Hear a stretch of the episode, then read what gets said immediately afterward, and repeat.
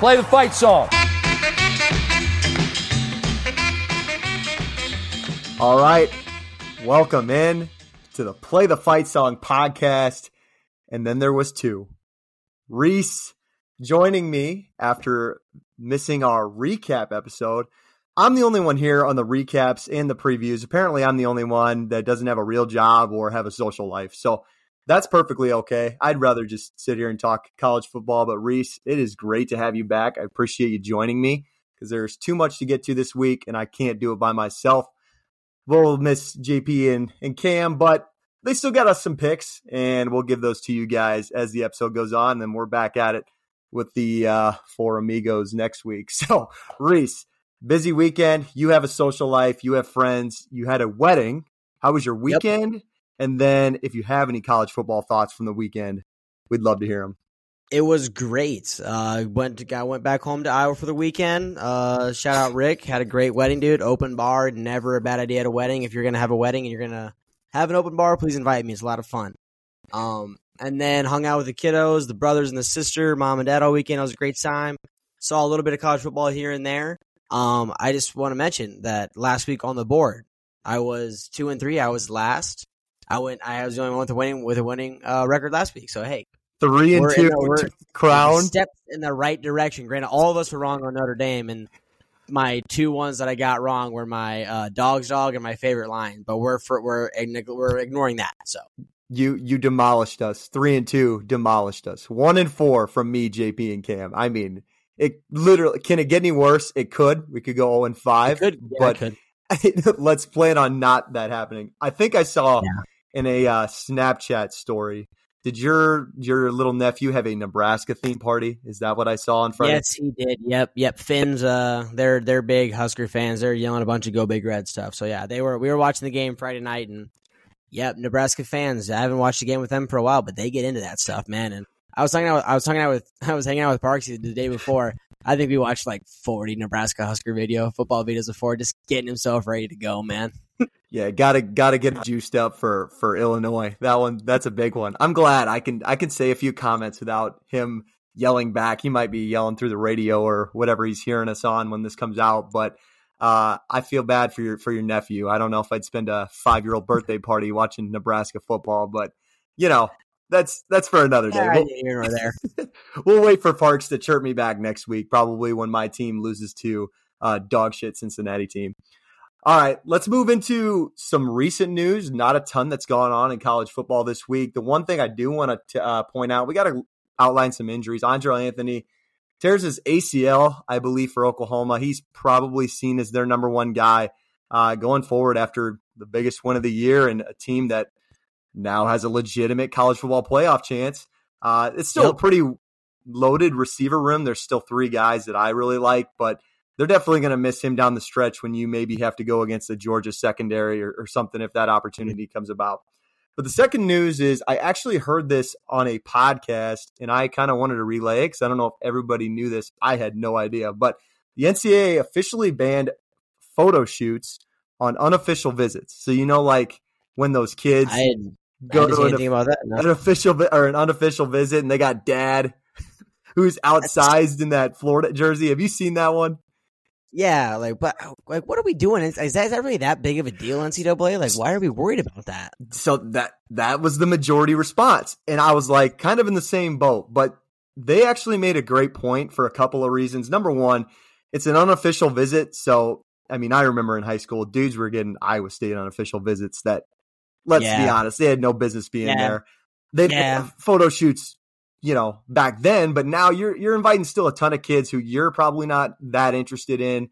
Maybe they're not that interested in you. And they had a guy on the podcast I was listening to who's kind of in that media sorts. And like, it takes like a good 3 or 4 hours to like get this done, like getting the equipment, setting up the photo shoot, and then getting it to these kids who, let's be honest, some of these kids in these unofficial visits, number one, don't deserve to be there. And number two, that's the only reason they want to go there. So they can post it on their Twitter for 5 hours of labor for a 5-second clip of the guy who probably is just going to end up at Division II anyways. So that's true. Yeah. So I just wanted to put that one out there. I agree though. I kind of was like the NCAA, they don't want to have any fun. These schools are just trying to ban more fun, but I mean, obviously official visits will have more, and they actually upped the official visits for it was 5, but I think you can take more official visits now. So good for you. They probably up that up to make sense. Yeah. I mean, I guess from us like looking on the outside in, like us obviously being the non D1 athletes that we are, we never experienced going to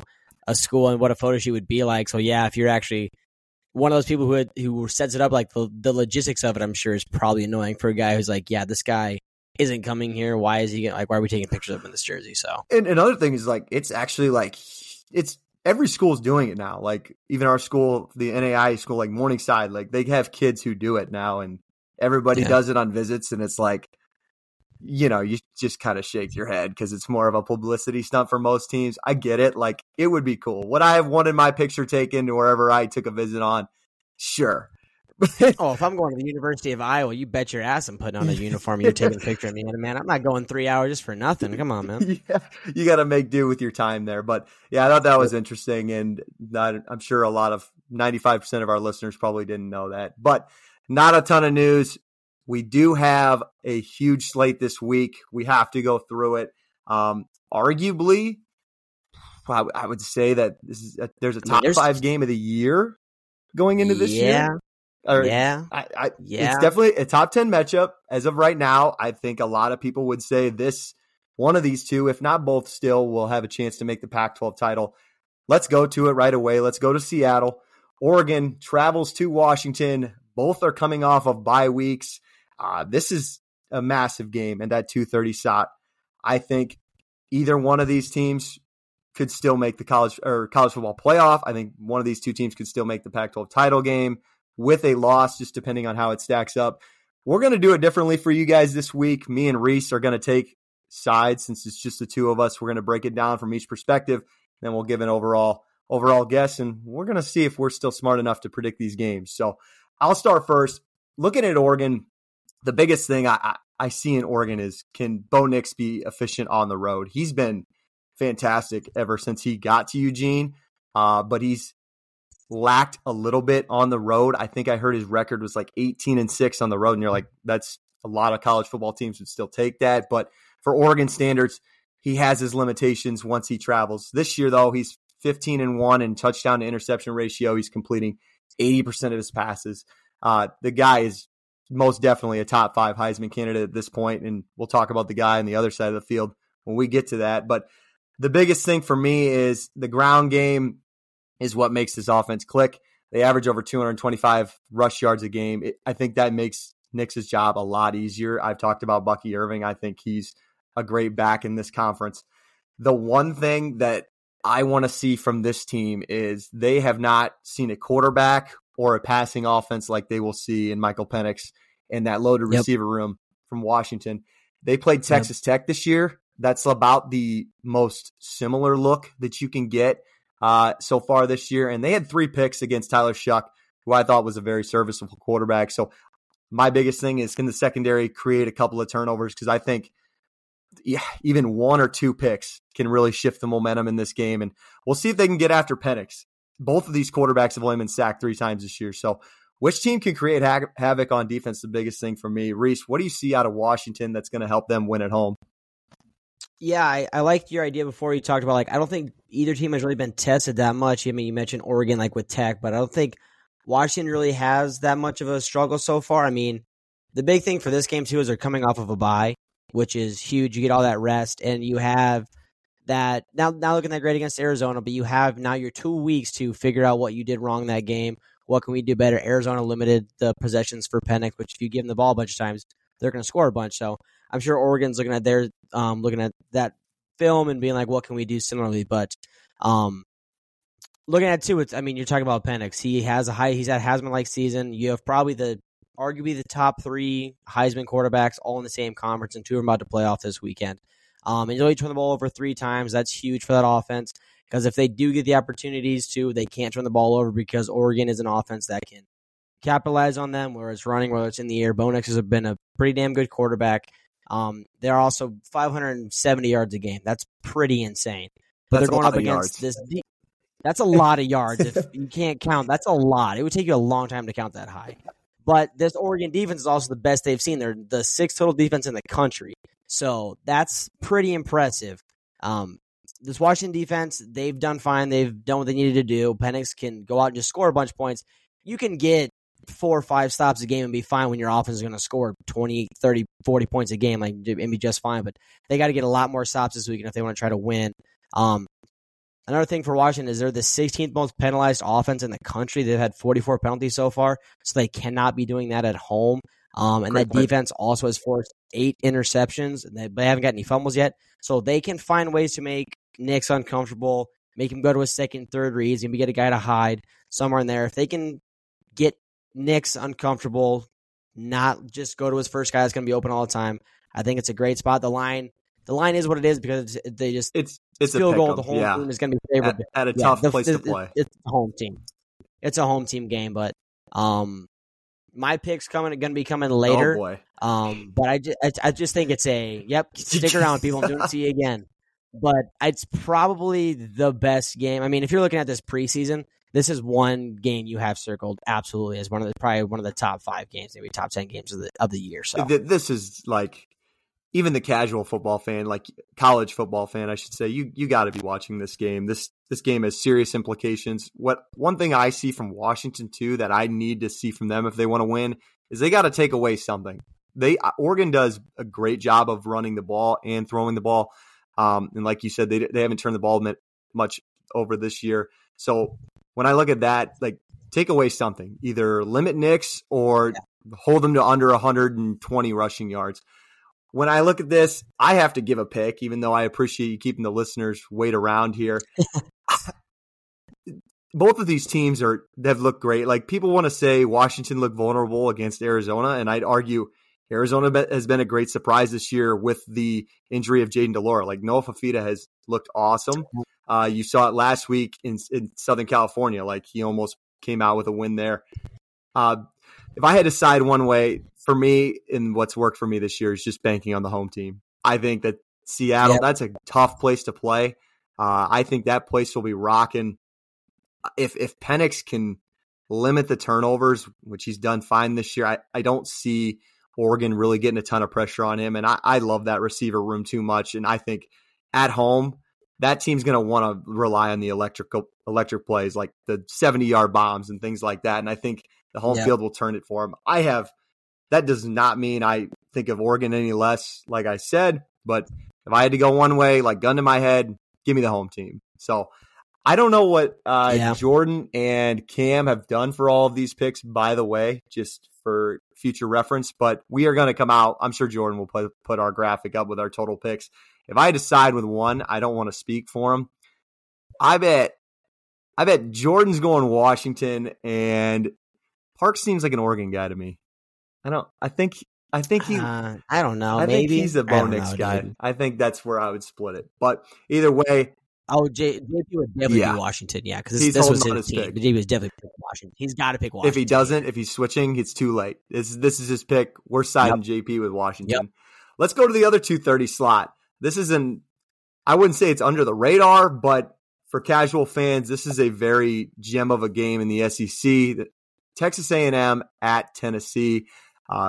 Texas A&M's coming off of a tough loss to take control of the SEC West.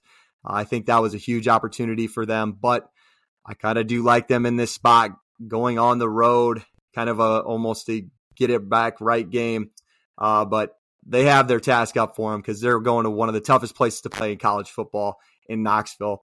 Yep. When I look at Tennessee, when you think of a Josh Heupel offense, you think of Joe Milton. If you don't watch this team, you probably assume they're trying to throw for 500 yards a game, kind of like what people used to assume with Lane Kiffin and Ole Miss. But that's really not the case. If Tennessee wants to win this game, they got to run the ball, and they got to continue to run the ball. They have their work cut out for them. This Texas A&M defensive line, I highlighted Edric Cooper last week. They get after the quarterback, and they stop the run really well. They held Alabama to 29 yards last week. Somehow they lost because of that, which is crazy. But Tennessee, you can't get held to 29 yards and expect to win the game. I don't believe Joe Milton's good enough to win you that football game if you can't get the run game going. So that's the biggest thing I want to see. Jalen Wright was held to 63 yards against Florida, and look how that game turned out. So when they keep their top back from getting the ground game going – It kind of stirs into being a disaster when you ask Milroe to do a ton. He's got to limit the turnovers. Last week, he still had 2 picks against South Carolina. Didn't completely cost them the game, but I want to see more consistency from him as well when he's asked to throw the ball. That's the biggest thing I have to see when I look at this Tennessee offense. Yeah, I think everything you're saying is correct. I mean, you're looking at Milton, and I think I still have that Florida game kind of in my head too. Like when I was looking at this, like A&M is a very physical, very dominant team. And I mean, with how they were with Alabama last week, I mean, was tough up front, but also A&M only ran the ball for 6-7 yards on 35 attempts. Like that's not very good. And if you're going to be going up against this Tennessee team, which they don't have the most stout defense or the most stout defensive line, they still were kind of iffy against that Florida team because that Florida team, they're big up front. And they were able to push them around. Like Etienne had himself a day against that. And I mean, Knoxville, yeah, you mentioned a very hard place to play. But I think this is just a very beatable Tennessee team. I don't think they throw a whole lot at you that you're just not going to be prepared for. A&M just came off that game against Alabama, obviously. And with this game being on the road, I think it's just going to take another toll on this team. Like it's just kind of a mental warfare kind of type thing because you're losing that game at home, which I mean that could have made your season. That could have put you upset up for the West. But now traveling over to the East, what's that offense going to be like? Mac Johnson, again, he's been phenomenal. He's been fine. He's been very serviceable. Do what he can do. It's just what can that offense do to make Milton and that back not very successful and find a way to make them not be able to run and throw the ball. They want to try to make them one-dimensional. What can we do to make that happen and force them to make turnovers, give Mac Johnson opportunities to score the ball? And big thing, too, is what can they do if Tennessee does have good drives?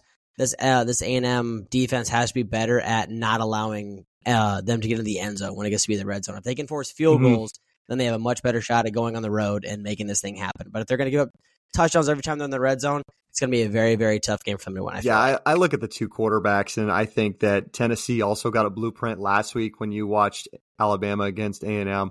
I think Johnson's been good, but they kind of made him go one-on-one with Jalen Milroe, and I talked about it in our recap.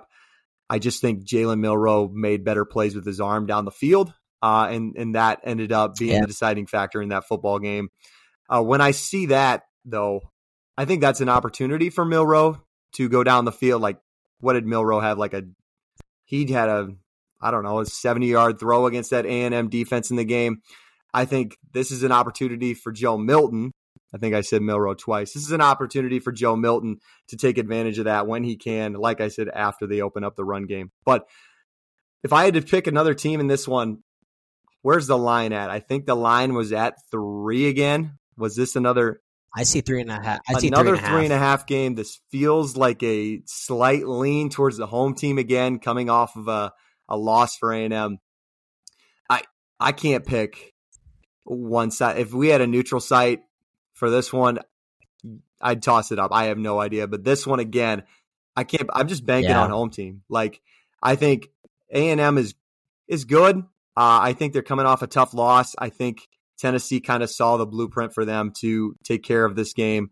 I think A&M's defensive line is going to give Tennessee problems. I don't think Tennessee's offensive line has seen a defensive line like this all year. But give me Tennessee at home. I think that they can take advantage of this team coming off of that loss. Reese, who do you got? I gotta look at the college football account that Parksy has, because if Tennessee's wearing the All Blacks, give me Tennessee all day. But I'm actually gonna lean with the road team in this one. I just think, it's gonna be hard going on the road for this, but I think A&M's gonna be a team that's a little more battle tested. They didn't play very well against Miami on the road. And that last week loss against Alabama at home. But I think this is a game where they know they cannot lose it. They want a shot to do something. They cannot have a second loss in the SEC if they want to have a shot to win the West at the end. Because right now it's still, I really believe it's still them and Alabama. Because I don't think that LSU team is going to be able to do a whole lot with that defense looking as atrocious as it is. So give me A&M on the road to cover and to win. Yeah, so. That's a great point. And when I look at this too on the coaching side, I think Jimbo needs this game a lot more than Heupel. Like Heupel's kind of secure after his awesome year last year. I think they're on good track this year. But this would put Jimbo at 3 losses. I think they would play now 7 games. This would put them at 4-3. And this is an A&M fan base that has college football playoff expectations every year. They're coming off missing a bowl game last year. They need this one. They need this one bad. And Jimbo, and we'll see if the wheels fall off the wagon if they can't get it done in Knoxville. Let's go to a personal favorite on this podcast. It's not a personal favorite offensively for me, but we have Iowa at Wisconsin. I wish JP was here to break this down for him, because I would argue that this is Iowa's biggest game of the year. Go with the rest that's at the table. Like this is the West Championship right here. I don't think actually JP would argue that with me at all. And it's just too bad Iowa has to go on the road, because it seems like they can never get Wisconsin at home in this situation when they need something like this. When I'm looking at Wisconsin, I mean, this one's plain and simple. If you've watched Iowa all year, they don't present much to the table. Just limit the run game. Like Caleb Johnson came back, I think it was last week, and rushed for, I want to say 100-plus yards. He might have even gotten over 150. He was a great success of what helped Deacon Hill go along with his first start as the quarterback for Iowa. He had 6 completions last week. He was 6 of 21. Now, yeah, that's not good, man. I don't want to say, JP would say it wasn't all of his fault. I mean, receivers can't catch balls. I'd also argue, well, the receivers aren't used to catching the football. So I'm not taking sides either way, but at some point you got to help the guy out. 6 of 21 is 6 of 21. I don't care who you are. At some point it's got to put on your shoulders. He's going against his former team, former Wisconsin transfer. He's going to have a lot of pressure on him to go into Madison and try to light the world on fire with the quote unquote gunslinger that he is. I don't see it. We'll see. Maybe last week he just needed to get something under his belt, but we got to see more from him. He's got to be more efficient. Like, just complete the short routes for God's sakes. Keep the offense on the field. And the last one, I want to make a point for Wisconsin. Like, we haven't mentioned his name probably all year just because Wisconsin hasn't played in many big games. But let's not forget about Braylon Allen. Like, let's make that clear. Like, this guy was coming off of his freshman year. People saw him as probably a top 3 back in college football. I'd probably argue that he still is. He's probably a top 5 back at the least. This guy has been helping Tanner Mordecai out all year. That people think of Wisconsin and Fickell, this is an air raid team. Not really. And that Iowa secondary is really good. Like, we already know what DeJean and company is going to bring. So Braylon Allen's going to have to stay consistent. He's going to have to be the workhorse that he's always been all year if they want to open it up once the fourth quarter comes around and things start to open up for Mordecai. That's what I see at Wisconsin. I think the blueprint's pretty easy for them. But, Reese, explain to me how Iowa is going to win this game, because I don't see it at all. I mean, they just got to eat the clock. Like, they got to find a way for that offense to be efficient for the first time all year. They can't give Wisconsin multiple chances, because as phenomenal as Iowa's defense is, at some point you're gonna break. Like, you can bend and bend, but you're gonna break. And at some point, if you're giving up 2 touchdowns and a couple field goals, like, that offense just really hasn't been able to keep up with that. So it's just what can that offense do to eat up the clock, get the run game going, complete some short passage. Let Hill get some early completions to make himself a little more confident, like going on the road. Yeah, just get him settled. Like, it's a big. I mean, granted, you're going to Madison. It's not like you're going to Tuscaloosa or whatever. Like, it's still going to Madison. You still got to jump around. It's still a tough place to play. Yeah, that's what I'm saying. It's still a tough place to play. Like, let's get him settled. But again, it's Wisconsin's game to lose. I mean, with the injuries that Iowa's had. With kind of how they look, they just continue to just not look great every week on offense, but they just continue winning ball games. So, like, if Iowa wins this game, even with the spread as big as it is, if Iowa wins this game, I genuinely wouldn't be surprised, just because Iowa somehow keeps finding ways to win a ball game, even if it's 13-10 or something like that. Like, it's not going to be a high score or whatever. It's just going to be an ugly Big Ten West football game. That's going to be a lot of defense and a lot of punting, but.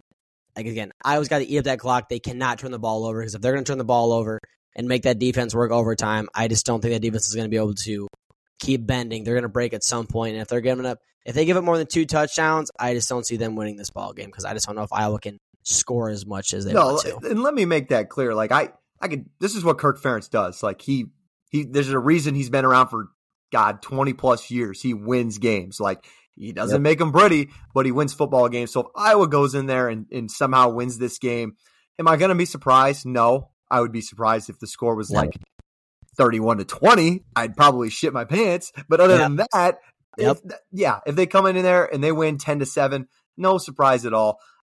The biggest thing for me when I look at Iowa is, like you said, stay on the field. I mean, we look at back at that Penn State game. I think they were like, 14 on third downs? Like, just some insane stat. Like, if you can't even a stat. And what was it? I think they had 5 first downs. I might be murdering these stats. I don't have them pulled up, but it was. I don't feel like I'm far off. They're bad. You can make it up. They were bad. They were bad. You can make it whatever you want. JP be like, yeah, that's probably right. Yeah, so they were bad. They were bad that game. And they didn't have William. They didn't have Williams in that game. They have him back now. He's going to help out a ton. Eric All's going to have to be big. He caught 5 or 6 passes last week. He's kind of taken the workload from Lachey since he got hurt. They're going to have to get him going too. So. Yeah, it's plain and simple. Stay on the field. Like, it doesn't take much for your kicker to get in field goal range. Iowa always has great kickers that can make it from 40, 50 yards. Mm-hmm. Do what you do. If you can at least if you look at the first half, and I see Iowa put up maybe, honestly, 3 field goals. If they give me 9 points, I think that's enough for the defense to go into the second half thinking, all right, we can win this game. Like, let's get something on special teams. Let's get a pick 6.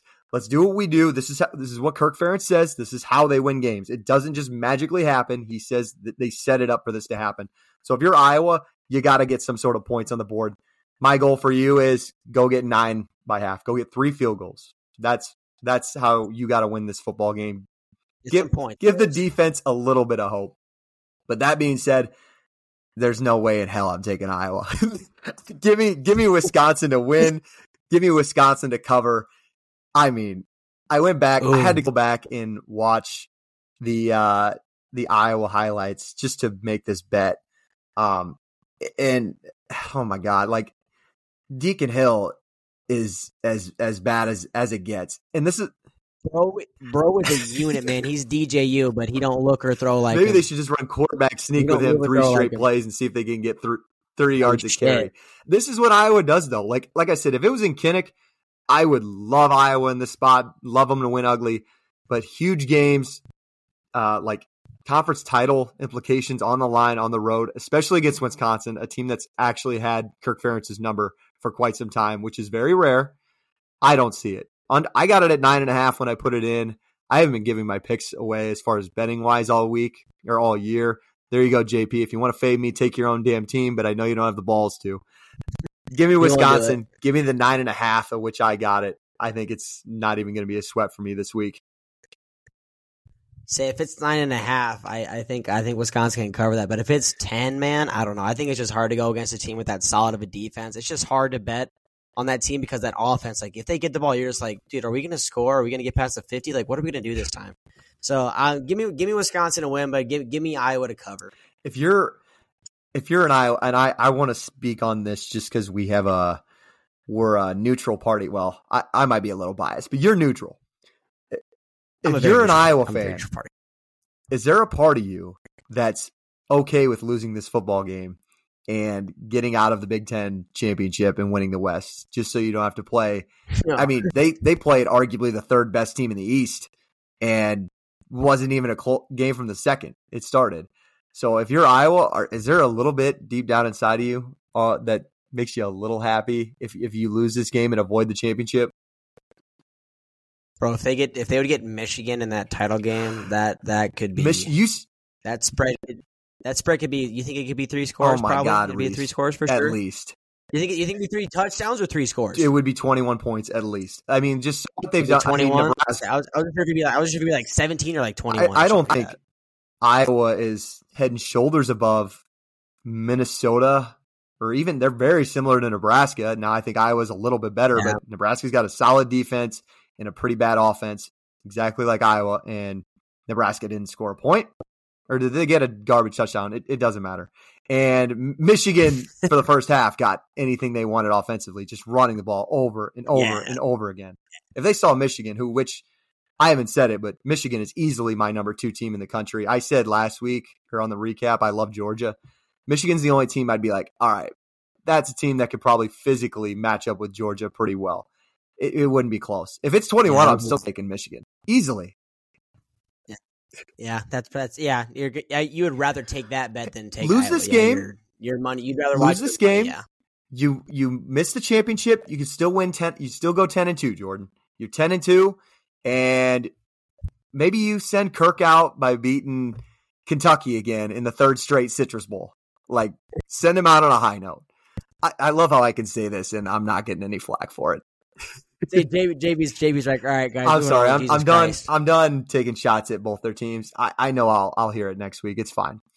Anyways, so did you say Wisconsin to win? Did you take Wisconsin to win? Okay. I would have covered. All right. I hope so. It'd be a close game. It'd be a close game, and this is still an awesome matchup on Saturday afternoon. I'm also having them cover. Like when I saw okay. 10. I saw 10. I didn't see 9.5. Perfect. I have them at 10. All right. So.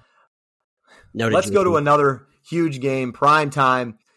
This team cannot catch a break with its schedule, and I think I haven't taken a look. I think this is kind of on the last leg of that four-game stretch. Nonetheless, they're going to be in the spotlight again. How can they respond? Notre Dame is hosting USC. This is probably a top-5 game. Maybe top 10 now that both teams, what I saw last week from both teams, top 10 game for me to watch this year. When I watched last year, Caleb Williams was fantastic. I think that was the game. Everybody kind of knew who Caleb Williams was, but that was a game, if you remember, at the end of the year on primetime, that was when everybody saw Caleb Williams. He gave the Heisman pose. That was when he sealed it. And everybody in the country knew that's who Caleb Williams. That was coming out hard, yeah. It's going to be awesome to see how Notre Dame responds. They finally get a team at home. That crowd is going to be absolutely on fire. I wish they were doing the green out for this game. But Dropkick Murphy's going to go hard. When I look at Notre Dame, other than just figure it out offensively, it's a little more complicated than that. You got to get the run game going again. And it starts with the line of scrimmage. Last week, you rushed for 60 total yards on Louisville. Me and JP talked about this through text exchange. Is just we were surprised how physically dominated Notre Dame was at both line of scrimmages compared to Louisville. We didn't see, we ththought Louisville was this kind of air raid-ish team with Brom and Plummer, and they weren't going to physically match up with Notre Dame. No, they dominate. Joe Alt is a top 10 pick, and I saw that guy get put on his ass at least 3 times. That was something I did not see coming. So how can they respond? They're gonna be okay. This isn't a USC defensive line that's been throwing teams around. If there's a time to bounce back, it's right now. There's a time to bounce back. Yep. And feel good. It's right now. Absolutely. And so you gotta get Estime going. You gotta get your other backs going. 150 yards on the ground game gives you a much better chance to win this football game. And I talked about the defense or the offensive line. That's a big factor of why Hartman threw 3 picks last week. Yeah, I talked about it before. He's really good. I don't know how much of an NFL guy he is. He can't just do things on his own, but you got to protect him. And when you can protect him and you can get him in spots, he's really, really good at the collegiate level. So give him some space, give him some time, and I think Hartman's going to get the job done for you if you can run the football. And that'll open it up for him in the secondary. Defensively, I talked about they got dominated on the defensive line a little bit with running the football, but other than that, I thought Notre Dame's defense has been steady all year. They got torched last year against Caleb Williams. Caleb Williams ran all over the field on them. They got Marshawn Lloyd, the South Carolina transfer. They have a back. So now they got to worry about 2 guys running all over the field. How can they slow them down? Maybe turn them over early. Get that first quarter pick. Get that first quarter fumble. Kind of get this crowd in the game. Stay on the field offensively. You got to get after Caleb Williams. He's going to be great. He's the number one prospect we've seen in the last decade for a reason. He's going to get his, but what I mean, slow him down. I don't know. I think 30 points, limit USC to 30 points. I don't think that's out of the question. And I think if you can do that, I think Notre Dame can have a chance if the offense can keep its slack up. So what do you see out of USC, Reese, that's going to give them a chance on the road? It's like I mentioned before when we talked about if USC can find a way to limit Notre Dame's efficiency in the red zone and not give up touchdowns, because Caleb Williams can go and score touchdowns. He's fantastic, man. He can He's got weapons. He can do that stuff. He's got Lincoln Riley. They can find a way to go score touchdowns. They can find a way to put points on the board. So what can Notre Dame do to when USC actually gets in that red zone, they have a chance to score? What can they do to actually limit them to not let them get in the end zone? Like you mentioned before, man, it's Hartman and Estime are kind of going to be looking at that defense of USC's and just licking their chops. Like USC gave up 203 yards on the ground and they gave up 303 in the air against Arizona. Like that defense is not what it needs to be. They got to find a way to get some sort of spark going on the road. I mean, if you can't get fired up to play at Touchdown G's with Dropkick Murphys going on, yeah, you're the road team. But like that is probably one of the cooler environments to play in college football, and it's history of college football. It's USC, it's Notre Dame. So Caleb Williams has got to continue to be himself. He just can't turn the ball over, can't take sacks. And the guy, when he's in the pocket, he's magical, man. Like the guy can hit the B button, hit a juke move, and do whatever to avoid a sack. The guy is just ridiculous. The guy is ridiculous. Just mash the buttons and figure out what it's going to be. But I was thinking, like, looking at this game too, it's like which team has more to lose going into this? And I think Notre Dame has more to lose because they already have that. They had that loss last week. And if they lose another game, especially, even if it, like, they can't lose again if they want to try to make the college football playoff. Like, they cannot have two losses, especially not being in a conference. This USC team, if they lose this game, that's a pretty decent loss. You're on the road to a Notre Dame team who's pretty solid, but they can't lose the rest of the way. I think Notre Dame has the most to lose here, but I still think you can't. It's hard to bet against Caleb Williams, man, because he is just so ridiculously good. But then that defense is so bad. Like it's a weird spot to be. I'll let you give your pick first, just because I want to talk about that for a minute. That's an interesting point. Like you said, Notre Dame has more to lose. For me, I think I'm willing to wave the white flag. I think they're out. They're out of the playoff. I don't think you can't lose that Louisville game for me, and have two losses on the schedule. I think USC's got a ton to play for in this game. Like they haven't seen. Yeah. This is their first test of a gauntlet of 6-game stretch that they have going forward the rest of the year. Now, can they lose this football game and still make the playoff? Absolutely. I think if they run the table and go undefeated in the Pac-12, that means they would beat Oregon. I think they play Washington too. So if that means they beat those two teams and lose on the road to Notre Dame, sure. Yeah, I can make a case for them getting into the college football playoff. But if they do fall in this game, how do they do it? Does the defense finally look, serviceable to be a college football playoff team? Like if you get gashed by this Notre Dame team that struggled to put points in the last 3 weeks, like it's going to tell you something. Like this, if you can't hold Notre Dame's offense, what are you going to do when you play Oklahoma, Georgia, Alabama, like Oregon? Like Oregon will run it all over you. They'll rush for 400 yards. So this is a huge, huge spot for USC. They have a ton to prove. I think it's interesting, though, because I do think Notre Dame is in, quote-unquote, like wounded animal mode. This is Josh Pate saying it's when a team got nothing to lose. They're coming off a couple of losses. This team is desperate. They're at home.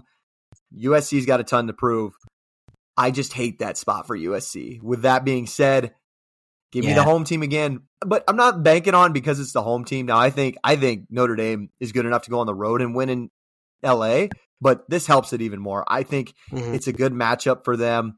Offensively, it's to finally get it right. I mean, USC can't stop Colorado. They can't stop Arizona. Yeah. I just don't see it, but it's got to start with Estime. Like if you have to in your first two possessions, not throw a single pass, like give Estime the ball 20 times in the first quarter, for God's sakes. Establish that you're the physical team. That's what I want to see from Notre Dame. I'm going to take the Irish. Call me biased. I don't care. Cover the 2.5. Yeah, I'm probably going to look dumb taking them again, but give me the Notre Dame at home. I just think that defense at USC is going to do enough to stop Estime, and I think they'll be fine blocking for Hartman, letting him get his reads.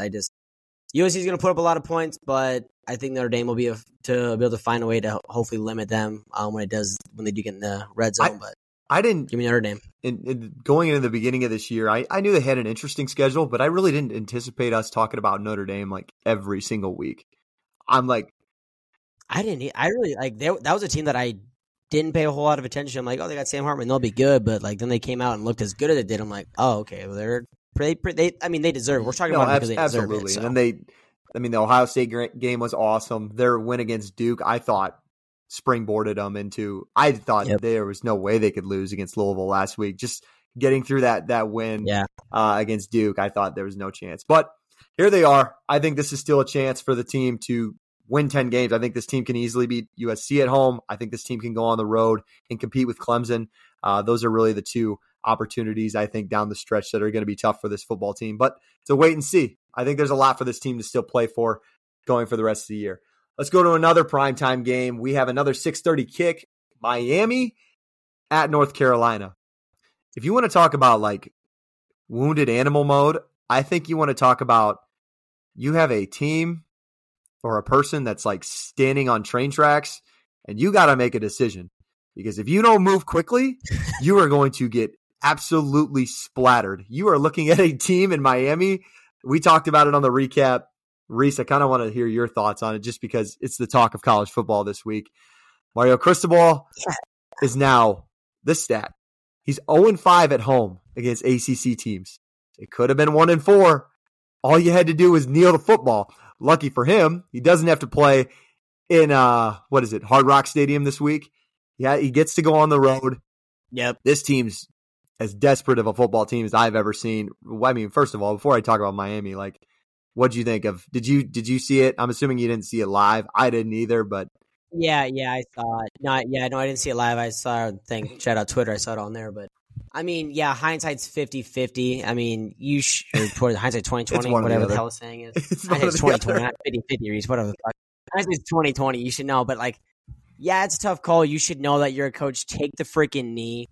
And like, but I mean, also like, you're the running back. Like, how are you fumbling the football? That Nebraska game we talked about a couple weeks ago. Two on the football. How are we not just like, two hands through the middle, go gain a yard? Why are you trying to gain 6? Like, you don't need to do that, man. Like, in his head too, he should just have a self-awareness like, hey, coaches, they're not perfect human beings. They're incapable of being perfect too. Like, maybe I should just go gain a yard and fall down. Like, I'm not putting it on the kid, I'm not putting it on Van Dyke. If it's on Cristobal, it's on Cristobal. Like, you should know, have that situation.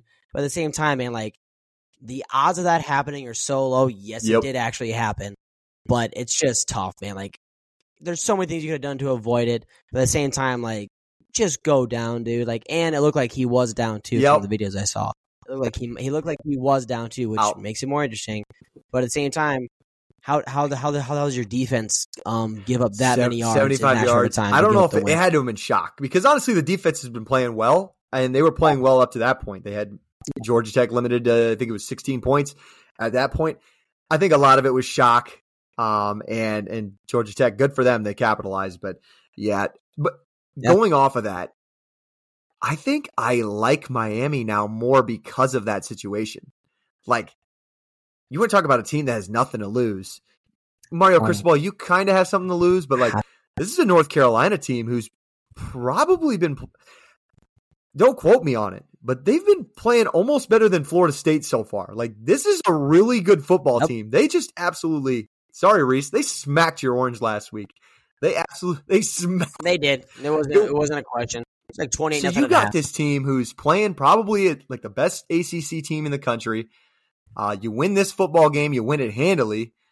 People are talking about you being the number one team in this conference. But on the other side, Miami, how are you going to respond?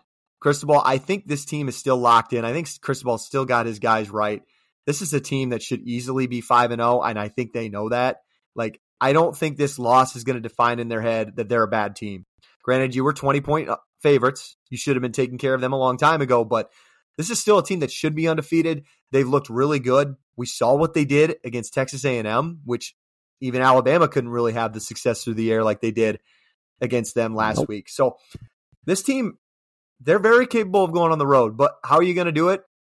Tyler Van Dyke, you cannot throw 3 picks like you did last week, especially on the road.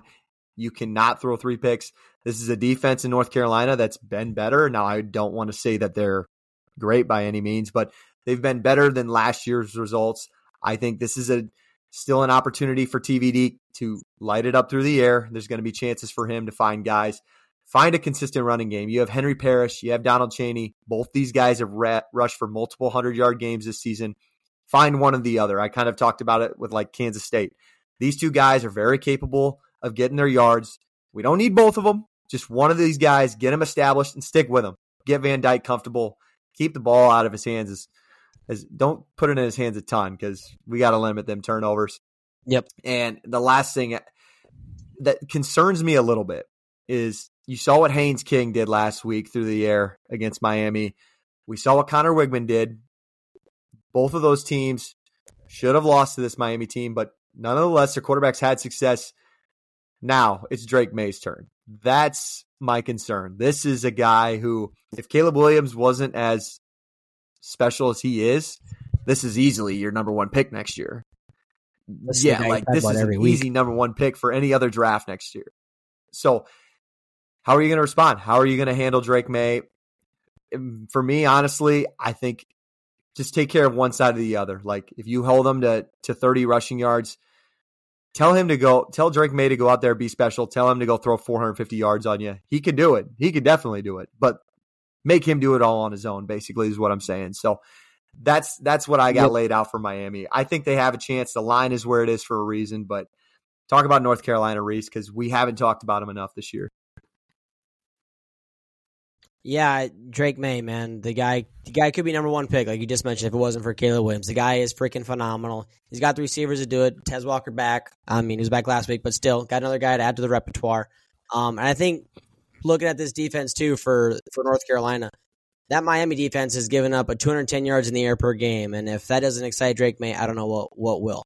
Because I think he's gonna be just fine. He'll find holes. That offense will be able to figure it out. They'll get that schemes. Mac Brown will get him ready to go.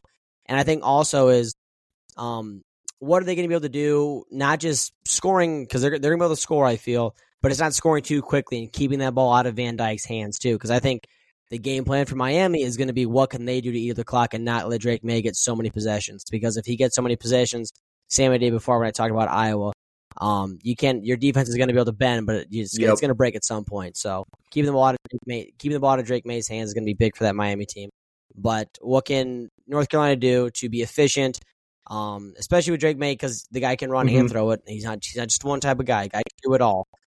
So it's also, has Chizik actually kind of got that defense figured out? Give him all the credit. It actually kind of, they're a little more veteran this year, but a little more seasoned. I think, yeah, because I mean that was a big question mark going into this year, and so far they've proved that they've improved from last year, which, I mean, they were absolutely horrible last year. You guys were like, can they get worse? Turns out they didn't. They forced 8 turnovers, and this Miami team has turned over the ball 8 times. So what can they do to make Tyler Van Dyke uncomfortable as well? Because like you mentioned before too, Shafe, but like this is kind of something I had written down too. If North Carolina wins this game, I think they should be the favorite to win the ACC because of that defense, how that defense has improved, and you still have Drake May as your quarterback. Like I think this team overall has greatly improved from what they were last season, and I think if they can go in and win this game, they're at home. I think the spread is fine. I think they can win by more than 4 because I see it at 3.5 right now. I think if they can win this game by at least a touchdown, if not more, like how they win this, I think they should be the favorite. No, absolutely. I agree, but I still want to give Florida State their credit because they've earned it to this far, but they have looked vulnerable in the last few weeks. That's a great point. Yep. Looking at who to pick here, I've stuck with every home team so far, I believe.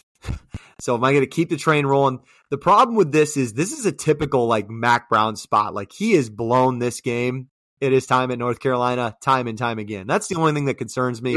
But Mario Cristobal, he's got a good coaching matchup because I don't think Mario Cristobal is the best game manager you can find. If he was going against anybody else, I think this would be a trap spot, but I like the steam that's rolling with North Carolina. I'm going to keep it going here with the little amount of points at home. Give me the Tar Heels. Yep, I agree. Give me the Tar Heels. It does kind of scare me where I talked about like last week how it was kind of the Georgia-Kentucky scenario where like right now everybody's high on North Carolina because they've looked phenomenal. They haven't had any downfalls, and now Miami's coming off a very disappointing loss last week, so everybody's down on Miami, everybody's up on North Carolina, so that's the thing that kind of scares me about it, but I still like the Tar Heels at home in this spot. All right, let's go to our last one. UCLA at Oregon State. Don't quote me on it. I think it's another 6:30 game, but we might have a Pac-12 after dark situation. A top 25 matchup nonetheless. These are two teams who play very similar. We talked about a couple of weeks ago, like Oregon State and Washington State, Washington State and UCLA. Like those are two like opposite matchups. This is like two Rams colliding into each other with how physical this football game is going to be and how much they rely on the run game. That's what's super interesting about this team. I'm high on both of these teams. I think these two teams don't get talked about enough. I think these two teams are, again, they're going to get overshadowed because you have Oregon and Washington this week. You have USC playing Notre Dame. These two teams just keep sliding under the radar, and we're going to find out one of these two teams comes out in November, and it's like, holy shit, Oregon State only has one conference loss. UCLA only has one conference loss. They have a chance to get to the Pac-12 title. How did that happen? You got to pay attention to this game. That's what's going to happen. This is a huge one for both teams. It really comes down to, and as far as note-taking and like sides, I'll cover UCLA a bit, but it's pretty similar on both sides because the way they're going to win is very similar. Own the time of possession, like Carson Steele. You got your 140 yards last week. This Oregon State team kind of looked a little vulnerable last week on defense. They gave up a lot of yards. They gave up 43 points to Cal. This is an opportunity for Carson Steele to rush all over the field. And then that's going to get Dante Moore rolling as he goes. He's had a couple of bad picks last week, but to trust the freshman quarterback to throw for you 44 times in that prime spot last week, I thought that says a lot about what Chip Kelly believes in him.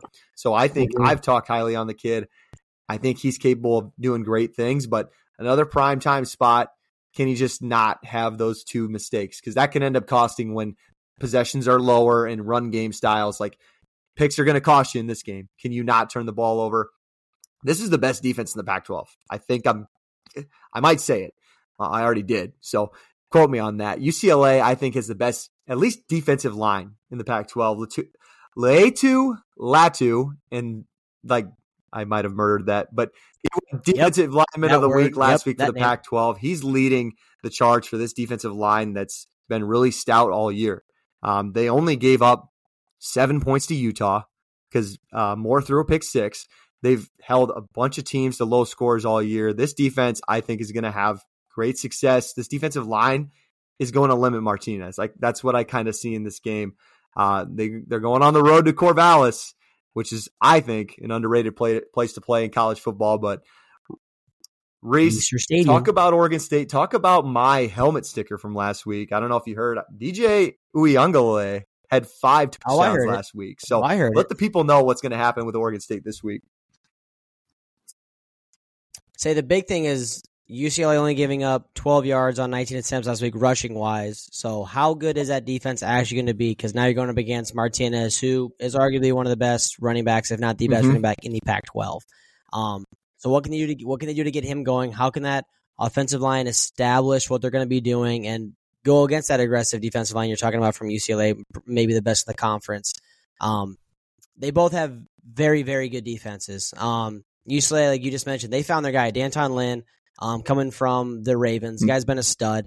They have the fifth total defense in the conference. So what is Oregon State going to be able to do to not let them be so successful, get DJU uncomfortable? How can DJU get the ball, get rid of it quickly, not have to have it for so long? Because, again, he's a big guy. He can't be as agile as he would like to be. He's a bigger dude, harder to take down. But what can that guy do to get rid of the ball quickly and let him do to get Martinez the ball, eat up that clock, not let UCLA get chances to multiple chances to score the ball? They cannot fumble. They cannot turn the ball over at home. And it's also like, what are they going to be able to do if they can't run the ball? Like, how is you going to be able to adapt? They can throw the ball. They can throw about 200. They have about, I think it's 240 yards per game in the air. So what's going to happen if they become one dimensional? Because I haven't know if DJU looking at home this year, if they can depend on him to make play after play after play, especially against this good defense. So what is he able to do if that happens? I still think Martinez will be able to run the ball just fine. But again, it's how is DJU going to be able to adapt if that run game is not there, and what can they do to get him comfortable? That's a great point. It's like, I think before last week, people would be like, hey, UCLA, like make DJ beat you. But that's kind of what Cal said last week. Now, Oregon State was able to run the ball a little bit. Like, it's not like they were completely shut down, but DJ responded. It was really cool to see. I'm rooting for the guy. I've been rooting for the guy ever since he transferred. But going into this, Am I going to go, what do we got, 5 or 6 games that we just picked? Am I going to go 6 for 6 on home teams? I can't do it. I like the defense. I think the defense is going to travel well for the Bruins. I think they're going to slow down Martinez, and they're going to get DJ more uncomfortable than Cal obviously was able to last week. Give me the Bruins. I think it's 4.5. Give me the Bruins to win. Give me the cover. Dude, this one's a football corner for me. I really don't know what to read on either of his teams. I think UCLA, very, very impressive win. And Oregon State's looked like how they did, but man, I just don't know. Like, is that UCLA defense really going to be able to not let Martinez get going? Is DJ going to struggle against him? I really don't know, man. Give me, you know, let's go Oregon State to win, but give me UCLA to cover. How about that? Let's go with one of those. Give me the home team to win, but give me UCLA to cover. A very short number. We looked at all of these games. I think all of these games were under, outside the Iowa game, I think they're all under 5 points, which tells you that, guys, don't let the casuals fool you. It's going to be an awesome week of college football. You better sit down on your TV or sit down on your couch and watch TV for 12 straight hours because you got nothing else better to do. I promise. All right, moving through quickly. Let's go to under the radar games of the week. I'll list one for Jordan. Does Parks have one here? I might give him. All right, Parks, I'm going to throw one for him then after you give yours, Reese, but I'll go through JP's first. JP has Tulane at Memphis. If this wasn't under the radar for JP, this is definitely the G5 game of the week. This is Friday night. This is a fantastic football game, mainly because these are the two top teams in the American Conference. A lot of people thought it was going to be UTSA, but Memphis has looked really good. They beat Boise. They had a chance to beat Missouri. This is a really good football team. Tulane had a chance to beat Ole Miss at home with their backup quarterback. But that being said, both quarterbacks are going to be ready to go, are back and healthy. Caleb Hennigan of Memphis is solid. He'd be a first-team All-American in this conference if it wasn't for Michael Pratt on the other side, who's going to be suiting up for Tulane. So two awesome quarterbacks going against each other. This is Friday night, so you definitely have to watch it. There's no excuse for you to miss this one. That's JP's. Reese, who do you got for your under-the-radar game of the week? I took NC State going to Duke. This is a spot where Duke still only has – they don't have a loss in conference too. And, I mean, a loss to an Notre Dame team, that's fine according to them. So what can Riley Leonard and company do? Keep themselves back on track. What can they do in the ACC to not lose to this team? Because they still have a shot at playing for a title at the end of the year, man. You just never know. So I like this game. I will give Parks his first. I'm going to give Parks because we didn't give a single 11 o'clock game. I'm going to go Arkansas at Alabama. Now, a lot of people might roll their eyes and think that this game is just going to be a throttle from Alabama. But I kind of like what I see out of Arkansas. This team is 2-4. They still have some of the best weapons in the country in KJ Jefferson. I think Rocket Sanders is back and he's healthy. And this team really hasn't quit. This team hasn't quit. They had a chance to win in Baton Rouge. They had a chance to win in Oxford last weekend, and they were fighting all the way with Texas A&M until the end. And I don't think just because they're 2-4, like this team isn't going to roll over for Sam Pittman. I think if he does one thing right, now he's got some limitations as a coach, he's going to have his guys ready to go. I think they're going to fight. You have Alabama coming off a massive win. You might see it as like a hangover spot for this team coming off like, oh, the West is ours now. We got our game. It's ours now. Look for Arkansas to go in there and give them something. I still believe in the Hogs. I think they still got something to play for this year. My under-the-radar game of the week is Missouri at Kentucky. You got to look at this game because it's still a top 25 matchup. I don't know how you keep Kentucky in the top 25. But that's whatever. Yeah. Still top 25 matchup. Yeah. And this is battle for this is probably the second spot in the East. Tennessee might have something to argue with, but I like both of these teams. These two teams are coming off losses, one way worse than the other, as we saw last week. But I think for Missouri, this is a test to see if this team is legit. Like, I'm more so concerned about Missouri going into this game. I think this is the biggest game probably this season for Missouri. Is this the biggest game for Eli Drinkwitz in his career? Like, if he wins this football game, they get 6 wins. Now you're looking at, okay, I can beat a ranked team on the road. We could compete in the East. Like, okay, we'll take care of Georgia when that game comes around. But, like, if we win this football game, we might actually have a chance to get 9-10 wins, unlike our consistent 5 to 6 wins that we get.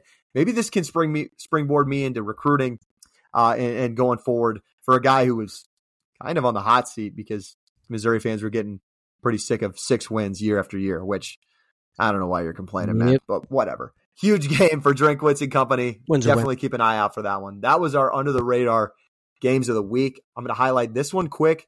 We got to cover the G5s. Even though we gave you Memphis and Tulane, you got to look at Wyoming at Air Force.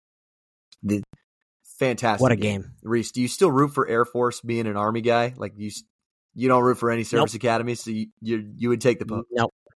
No, well, we root for Army. We root for Army. Sorry, I would say other service academies. No, okay. We do not root for them. Go Army, beat Navy, and Air Force.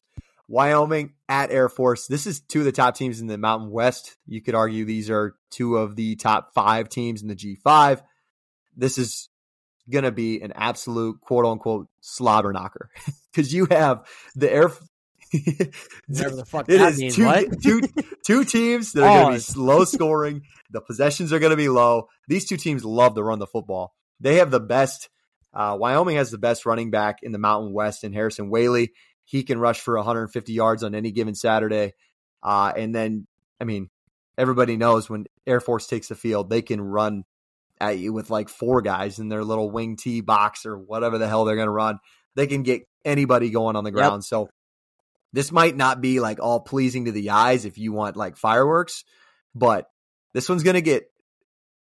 This is good football. This is what one Reese. This is for the sickos. This is for the sickos out there. If you're sick and you got nothing else to do with your Saturday, like I know most of you don't, you're going to want to at least have this on your laptop or your third TV.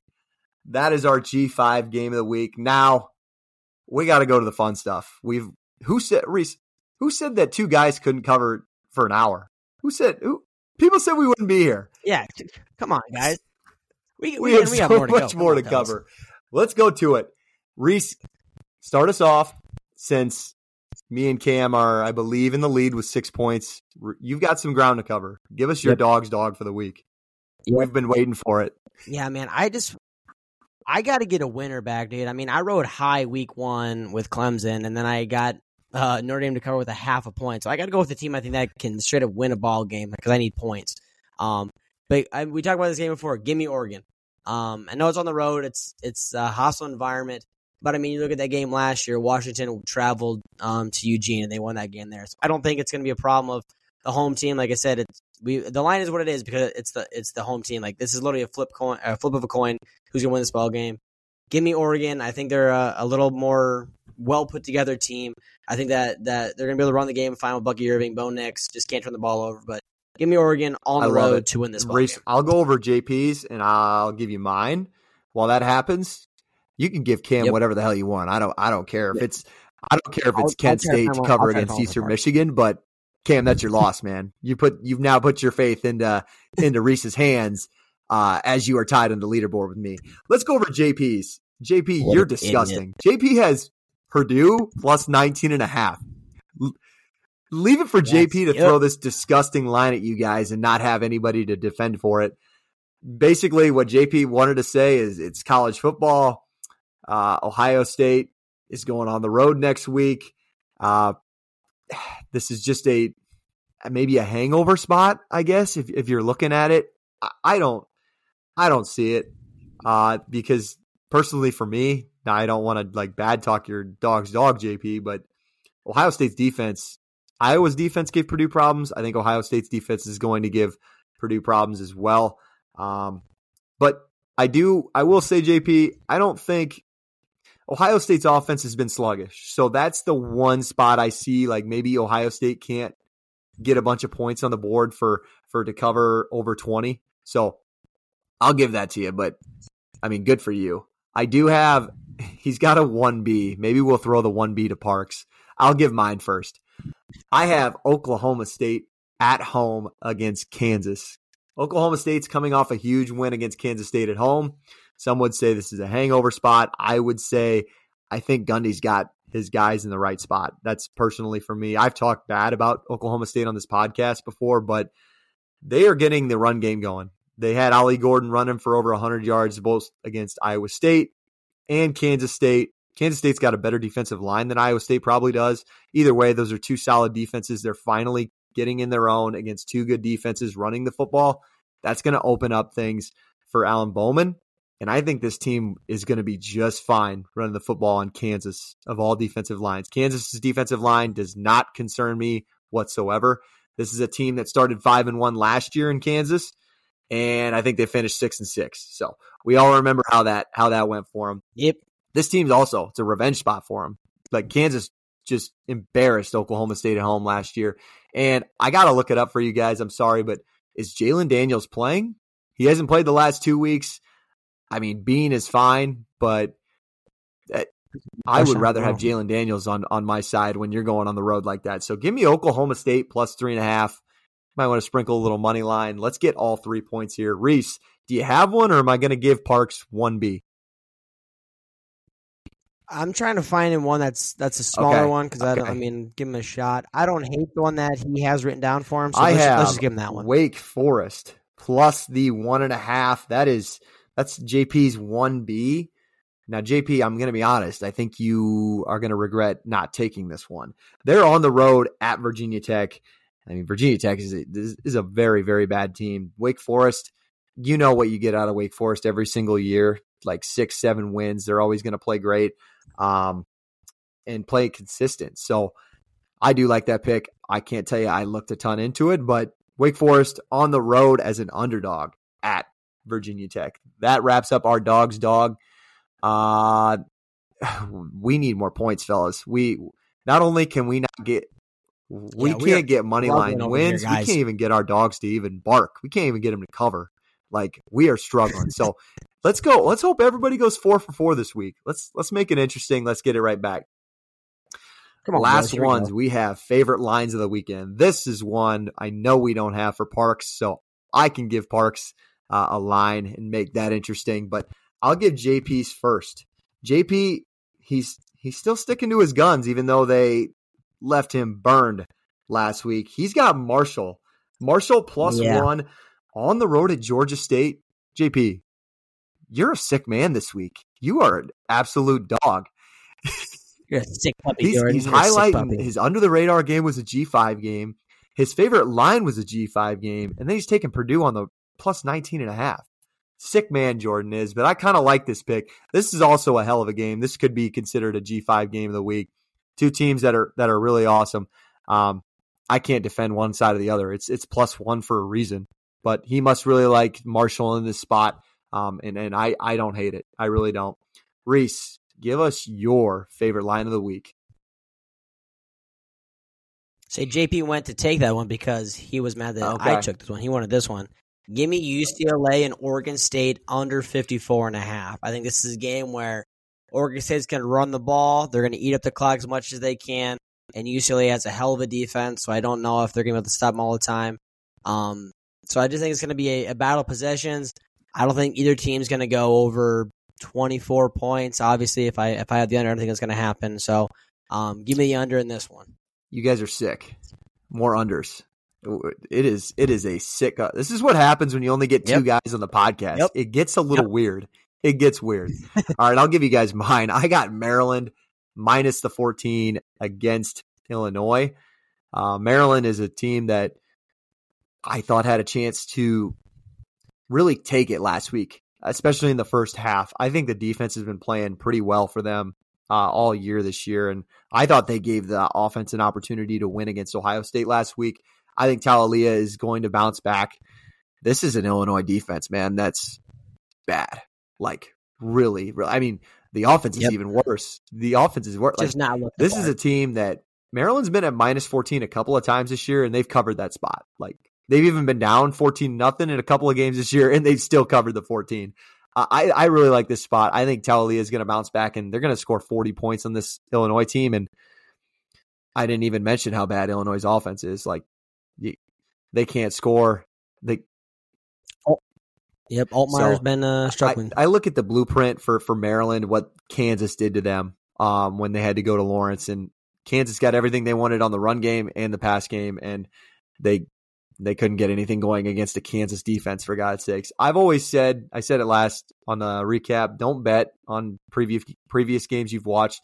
But I've seen enough of the tape from Illinois to know that this shouldn't be close. This is a really bad football team, and I'm eating my words on my Big Ten West champion, Illinois Fighting Illini. So I'm going to go ahead. I don't think I'm going to give Parks a line. I don't want to speak on behalf of Parks for a favorite line. We had to give him a dog because we don't keep standings in the favorite line. So Cam, I'll save you in this one. But to go over it again, we'll give you all of our dogs. Oregon +2.5 for Reese. Purdue +19.5 for Jordan. Oklahoma State +3.5 for me. Parks, Wake on the road +1.5. Our favorite lines of the week. Jordan's got Marshall +1.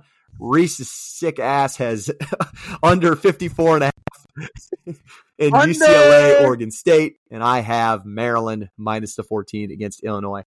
Now, before we get out of here, we've kept you around long enough. I appreciate you guys staying with us as we've tried to Jordan and Pippen this podcast together. I know you guys wanted to stick around for Reese's Oregon pick anyways. Before we go out, this is what I have for you, Reese. And I want to hear everybody else's, and maybe the guys will give us theirs when they come back next week. What is your dream playoff matchup? Maybe it's a college football playoff championship. Maybe it's a semifinal. I don't care if this team is ranked 11th right now. Let's make it reasonable, like a team that we could, if the dice rolls their way, they can get in. But mix it up, give it random. I don't care, Reese. What is your dream playoff matchup that you want to watch? I think a really interesting one. This is in no particular. I don't know what the seeding would be for but these four teams: North Carolina, Southern California, Penn State. Wow. And LSU. Maybe swap out LSU. Maybe swap out LSU for like a Texas or something like that. But I think those four, fan base wise, and also just think what you're looking at, what those teams bring to the table. Also, because I don't want to pick boring old Alabama, Georgia, Michigan, Ohio State. I don't want to go with the old reliables. I want some new faces in there. I want some people. Well, that would be those would be four new faces. In the college football playoff. I would love to see what a betting line would be if you bet the chances of all four teams being that are new this year that weren't in last year's playoff. It would probably be like at least plus 1,000. I mean, you got to imagine Georgia and Michigan they're in a really good spot to get back in. They're again. Pretty much they're locked. But I love that. I actually you gave me all four. That's so out of those out of those four teams, who would you want to see play each other? Like, give me one of the matchups of those four teams. Give me, I would say, how about North Carolina and Texas, and then we'll go Mac USC Brown against his old team. Yeah. Oh, there we go. Didn't even mean to do that. There we go. That would be a. That's a fantastic matchup. I wasn't as smart as you, Reese. I didn't give all four teams. But if I had to see a playoff game or if I had to see a national title game, you got to give me, and it's 1A or 1B, but you got to give me either Texas or Oklahoma versus USC. Okay? Everybody knows I love throwbacks. I love nostalgia. I love to relive my childhood because I can't graduate. I can't grow up. I want to see Texas or Oklahoma play USC. These were two national title games back in the early 2000s. Number one, USC. I mean, this is my thing. Like when I go to March Madness, I hate the 9 seeds that get in the damn playoff or the Final Four because they don't have the best players in the tournament. I want the best damn player to be on the biggest spot. I want the Patrick Mahomes of college football to be in the national championship or to be in the college football playoff because I just love watching fun guys. So that's the reason why I would love to see USC. Yep. And number two, I want to see Texas or Oklahoma. I don't care if they're leaving the Big 12. It's two name brands that we haven't seen in the national championship spotlight in a long time. If I had to pick one, I mean, just for headline reasons, give me Texas and USC. You have Sark, who is revitalized his career. He's like back in the national championship. This is the team that slayed Goliath and went on the road to beat Alabama. They had some adversity in a awesome Red River rivalry game, and they're reliving arguably the greatest national championship that we've probably ever seen back in the Vince Young, Matt Leiner days. So that's what I got. I think that would be cool, huh? absolute great playoff or national championship matchup. Now, USC, you got some work to do, but Texas or Oklahoma, I could definitely see one of you two getting in the college football playoff, but that is another conversation for another day. Reese, before we get out of here, appreciate you, your carries. We talked about it in the recap. You get normally like your 10 carries. Yeah. How do you feel after 40 carries this week? Are you exhausted? Do you need a bye week? No, dude, I'm fine. I'm ready to go again. Like if this is what I gotta do every week, and you need to, just to do it, pay me more, guys. Like I'm in, coach. Whatever you need me. This is Zach Moss waiting for a shot for Jonathan Taylor. Jonathan Taylor thinks he's coming back. Nope. Zach Moss is staying and he's getting his carries, dude. I'm ready for it. Reese, I fucking love the Colts reference. I am here for the Colts reference. There you go. There AFC you go. South division winners right now. All right, that's all we got. I'm not getting into the NFL. Appreciate you guys sticking with us. We will have all the boys back next week. Me and Reese did what we could. We covered all the games this week. It is going to be yet another exciting one. So tell your girlfriends you're busy. Tell your friends you have lives, unless they want to sit down and watch the game with you, and enjoy another great week of college football. Before we head out, you know what we got to do.